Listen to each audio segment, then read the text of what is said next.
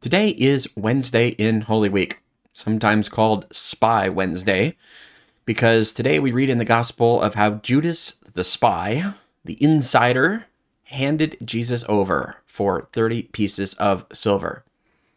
The Gospels list him as the betrayer or the one who betrayed him.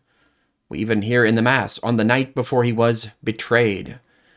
What is this about betrayal? And why is it that Jesus can say of Judas that it would be better if he had never been born. I mean, that's pretty serious. What is this betrayal thing? I mean, after all, all the apostles messed up.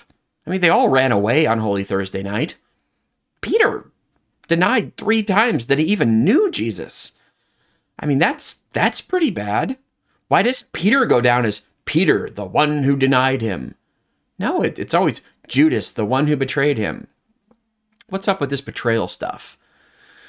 Well, here's where I think betrayal and what Judas did is really so critical to God's plan.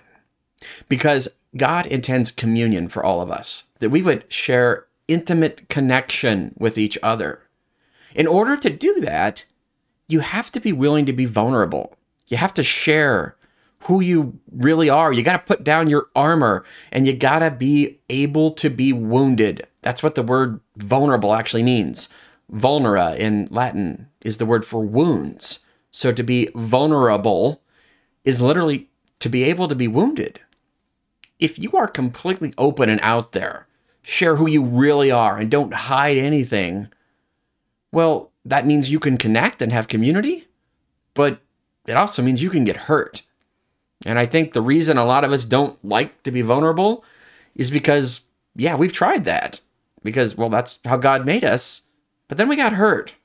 And we learned, oh, don't be vulnerable because you might get hurt. Don't share too much because someone might use that information someday.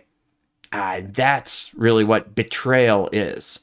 Someone who has intimate knowledge of you because you were vulnerable and shared and then they use that knowledge, not for your own good or, or not even just for their own gain, but they actually use the intimacy of your connection to hurt you.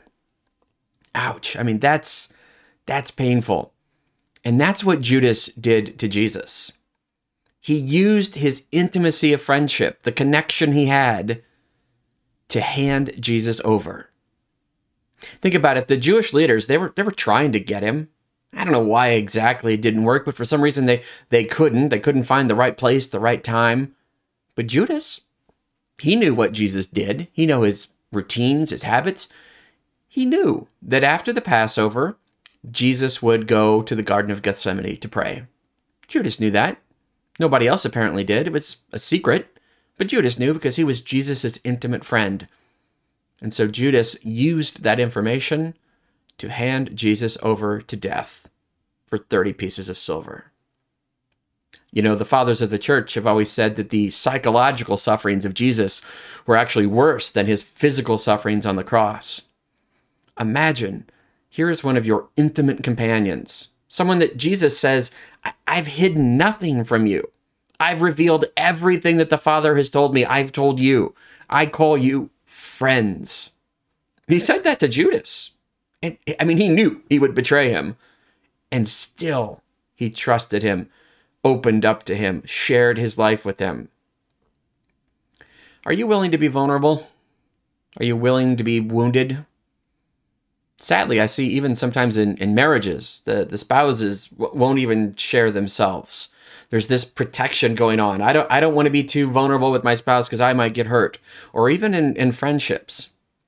Sadly, even with God, God wants intimacy of connection with us. I mean, the good news is He already knows everything about you and He likes you. He really likes you. Even with all your sins and all your messiness and brokenness, just come before God and allow yourself to be seen and known. It's a beautiful thing to be known. Yeah, you could get hurt. Someone could use that information. But you could also make the greatest connections, friendships, and communion you've ever known. I pray today that you would receive the beautiful offer of God, His vulnerability, as a gift, will you, in turn, be vulnerable with God and then be vulnerable with others? You might get hurt, but you might just make the greatest relationships for this life and for eternity. And God bless you.